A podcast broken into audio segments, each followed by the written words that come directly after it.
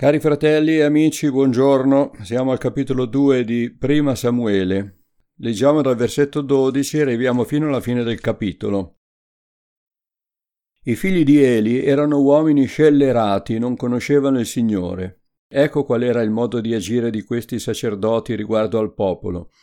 Quando qualcuno offriva un sacrificio, il servo del Signore veniva nel momento in cui si faceva cuocere la carne Teneva in mano una forchetta a tre punte, la piantava nella caldaia o nel paiuolo o nella pentola o nella marmitta e tutto quello che la forchetta tirava su, il sacerdote lo prendeva per sé. Così facevano a tutti gli israeliti che andavano là a Silo. Anche prima che si fosse bruciato il grasso, il servo del sacerdote veniva e diceva all'uomo che faceva il sacrificio Dammi della carne da far arrostire per il sacerdote, poiché egli non accetterà da te carne cotta, ma cruda. Se quell'uomo gli diceva si bruci prima di tutto il grasso, poi prenderai quello che vorrai, e gli rispondeva no, me la devi dare ora, altrimenti la prenderò con la forza.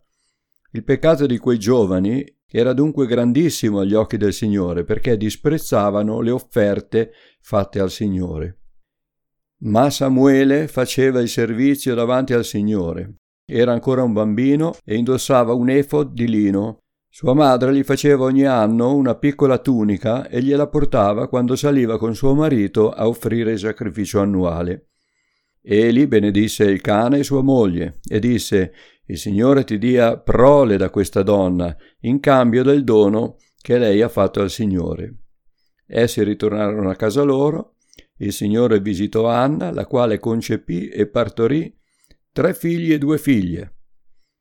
Intanto il piccolo Samuele cresceva presso il Signore. Questo è quello che avevamo già detto. Anna aveva offerto questo figlio, questo primo figlio che il Signore le ha dato e ha ricevuto un bel contraccambio. Tutto quello che noi diamo al Signore di nostro, che ci costa anche sacrificio, sofferenza, e il Signore ci premia. Vado avanti con la lettura. Eli era molto vecchio e udì tutto quello che i suoi figli facevano a tutto Israele e come si univano alle donne che erano di servizio all'ingresso della tenda di convegno. E disse loro, perché fate queste cose? Poiché odo tutto il popolo parlare delle vostre azioni malvagie. Non fate così, figli miei, poiché quello che odo di voi non è buono, voi traviate il popolo di Dio. Se uno pecca contro un altro uomo, Dio lo giudica ma se pecca contro il Signore, chi intercederà per lui? Quelli però non diedero ascolto alla voce del loro padre, perché il Signore li voleva far morire. Intanto il piccolo Samuele continuava a crescere ed era gradito sia al Signore sia agli uomini. Versetto 27 Un uomo di Dio andò da Eli e gli disse, Così parla il Signore. Non mi sono forse rivelato alla casa di tuo padre quando essi erano in Egitto al servizio del faraone? Non lo scelsi dunque fra tutte le tribù di Israele per diventare mio sacerdote, per salire al mio altare, per bruciare il profumo e indossare l'efod in mia presenza? Non diedi alla casa di tuo padre tutti i sacrifici consumati dal fuoco dei figli di Israele? Allora, perché calpestate i miei sacrifici e le mie oblazioni che ho comandato di offrire nel mio santuario? Come mai onori i tuoi figli più di me e vi ingrassate con il meglio di tutte le oblazioni di Israele, mio popolo? Perciò così dice il Signore, il Dio di Israele. Io avevo dichiarato che la tua casa e la casa di tuo padre sarebbero state al mio servizio per sempre, ma ora il Signore dice Lungi da me tale cosa, poiché io onoro quelli che mi onorano e quelli che mi disprezzano saranno disprezzati. Ecco, i giorni vengono in cui troncherò il tuo braccio e il braccio della casa di tuo padre, in modo che non vi sia in casa tua nessun vecchio. Vedrai lo squallore nella mia dimora, mentre Israele sarà ricolmo di beni, e non vi sarà mai più nessun vecchio nella tua casa quello dei tuoi che non toglierò via dal mio altare rimarrà per consumarti gli occhi e rattristarti il cuore. e tutti i nati e cresciuti in casa tua moriranno nel fiore degli anni. Ti servirà di segno quello che accadrà ai tuoi figli, a Ofni e Phineas. Tutti e due moriranno in uno stesso giorno. Io mi susciterò un sacerdote fedele che agirà secondo il mio cuore e secondo il mio desiderio. Gli darò una casa stabile ed egli sarà al servizio del mio unto per sempre. Chiunque rimarrà della tua casa verrà a prostrarsi davanti a lui per avere una moneta d'argento e un pezzo di pane e dirà Ammettimi, ti prego, a fare qualcuno dei servizi del sacerdozio perché io abbia un boccone di pane da mangiare. Ecco, fin qui è la parola. Com'è possibile essere sacerdoti e non conoscere il Signore? L'affermazione della Bibbia mi porta a considerare, purtroppo, che ci sono nel mondo religioso tantissimi sacerdoti, pastori, teologi e anche predicatori di successo che non conoscono il Signore. Praticano un mestiere, conoscono la Bibbia, si fanno riconoscere come servi di Dio da ciò che insegnano o anche dall'abito che portano, ma non conoscono il Signore. I farisei e i sacerdoti del tempo di Gesù conoscevano le scritture e pensavano con questo di conoscere Dio, di essere salvati, ma Gesù li definì guide cieche di altri ciechi. Tuttavia, questi farisei pagavano la decima e la tassa del Tempio, mentre Ofni e Fineas, i figli di Eli, non avevano rispetto per nessuno e approfittavano della loro posizione per rubare le offerte dei fedeli e darsi a piaceri scandalosi. I sacrifici che gli israeliti offrivano a Dio consistevano in animali che venivano sgozzati e cotti in diversi modi. L'agnello pasquale doveva essere solo arrostito, ma per i sacrifici di ringraziamento la carne poteva essere anche lessata. Una parte dei sacrifici spettava ai sacerdoti come ricompensa per il loro servizio, ma Ofni e Phineas si servivano per primi e anzi, siccome preferivano un altro tipo di cottura, prelevavano con violenza le parti migliori della carne quando era ancora cruda. Me li immagino ridere alle spalle dei credenti mentre si fanno la grigliata.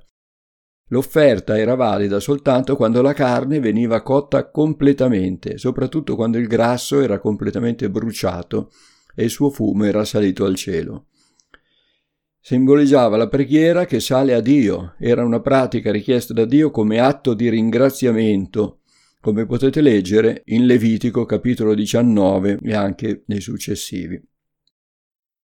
Il Levitico è quel libro che parla di tutte le leggi morali e cerimoniali del popolo di Israele.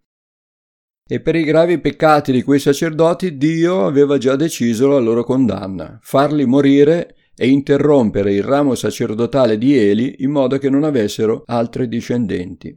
Questo fatto lo vedremo poi più avanti. E mentre questi scellerati continuavano a offendere Dio e scandalizzare il popolo, Dio stava già preparando Samuele, il quale, ancora bambino, era già impegnato nei servizi del Tempio. In che cosa consistevano questi servizi? Erano servizi pratici come tenere in ordine il luogo santo, lavare gli utensili, sostituire i dodici panni di presentazione, assicurarsi che ci fosse olio nel candelabro, accendere le candele la sera, spegnerle la mattina, eccetera. Tutti questi erano servizi pratici. E l'efod che indossava Samuele era un normale grembiule di lino da indossare sopra la tunica. Lo indossavano i sacerdoti e chiunque si dedicava ai servizi del Tempio. Invece l'efod che, ins- che indossava il sommo sacerdote era un efod di fattura più pregiata, era intessuto con fili d'oro, violaceo e scarlatto, aveva una tasca dove erano riposti l'Urim e il Tummim, che probabilmente erano bastoncini, oggetti che venivano tirati per estrarre la sorte. Non sappiamo bene in che cosa consistessero, comunque quando c'era da interrogare il Signore su certe decisioni da prendere, a volte veniva gettato l'Urim e il Tummim.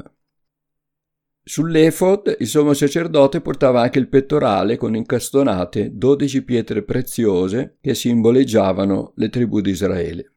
E se volete saperne di più potete leggere Esodo capitolo 28. Per come Samuele iniziò a servire Dio, possiamo trarre un insegnamento pratico per noi. Infatti molti grandi uomini di Dio hanno iniziato il loro ministero partendo dai lavori più umili. E chi vuole servire il Signore deve cominciare così, con molta umiltà, rispettando i tempi a lui riservati da Dio. Anche la natura ci insegna che prima avviene la semina, poi la nascita delle foglioline embrionali molto delicate, poi l'erba, la spiga e infine il grano ben formato. Chi pretende di saltare qualcuno di questi passaggi è votato al fallimento prima ancora di cominciare. E questo è un monito per tutti quei giovani zelanti e scalpitanti che vorrebbero bruciare le tappe. Comincino col pulire la Chiesa e rendersi utili per la comunità di appartenenza. Questa regola vale in tutti i campi, non solo nel campo della fede, anche nel campo professionale. È l'umiltà che apre la strada al successo, quello vero. Un altro esempio di umiltà l'abbiamo in Re Davide. Era un pastore di pecore. Quando Samuele lo unse re, re di Israele, non si montò la testa, tornò a fare il suo lavoro di pecoraio, finché non giunse il momento deciso da Dio. Mentre faceva il pecoraio aveva molto tempo per eh, riflettere, meditare, ricevere la parola di Dio eh, per rivelazione aveva la possibilità di fare esperienze pratiche anche quando l'orso o il leone venivano per, per rubargli le sue pecore e lui si era già esercitato per difendere le sue pecore e questo gli è stato utile successivamente quando dovette affrontare Golia.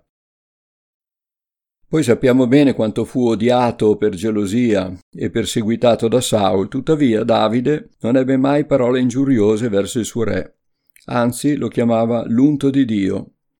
E quando Saul morì, Davide lo pianse. Anche Samuele chiamava Eli mio Signore. Eli era un uomo debole, lo scopriamo leggendo con quale flemma riprendeva i suoi figli, ma soprattutto dalle parole di biasimo che Dio gli rivolse. Gli disse: Come mai onori tuoi figli più di me? e vi ingrassate con il meglio di tutte le oblazioni di Israele mio popolo. Questo era il verso 29. Per i figli di Eli occorreva il bastone. È bene che i genitori imparino nuovamente, come si faceva una volta, ad usare la verga sui figli ribelli, nell'età in cui ciò è ancora possibile, piuttosto che essere indulgenti e lasciarli al giudizio di Dio. In quel tempo, secondo la legge di Mosè, i figli ribelli dovevano essere lapidati affinché il male fosse estirpato dal popolo. La legge era molto severa, ma Eli sembrava non curarsene. Se avesse usato più severità probabilmente avrebbe salvato la loro vita e avrebbe anche avuto una discendenza. C'è un proverbio che dice che il medico pietoso rende la piaga purulenta.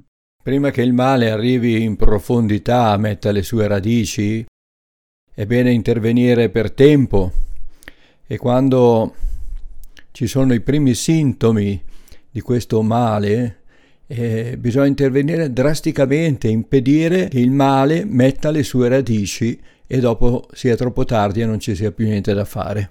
Usate la verga su questi figli ribelli, ma non lasciatevi andare fino a farli morire. Oggi non è il caso di usare questi metodi, però Dobbiamo meditare su questo fatto quando educhiamo i nostri figli.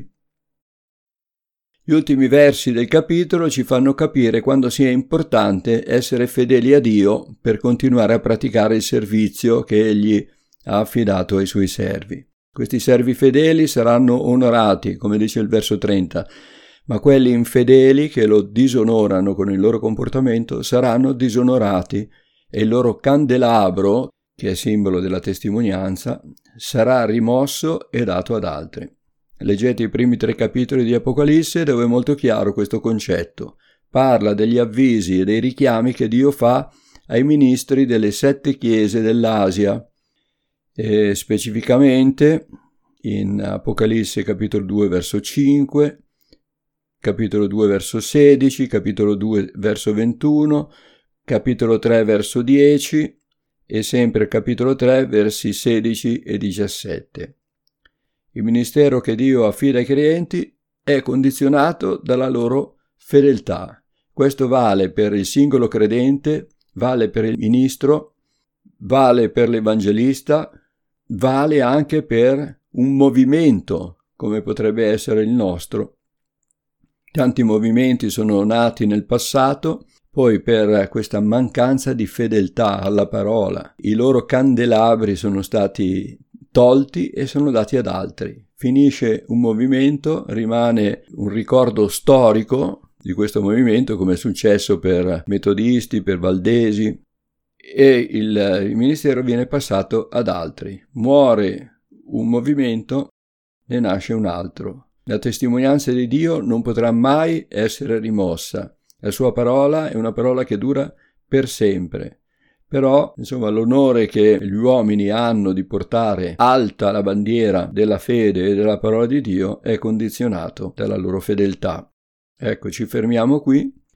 Vi auguro una buona giornata e il Signore vi benedica, buona meditazione, pace a tutti.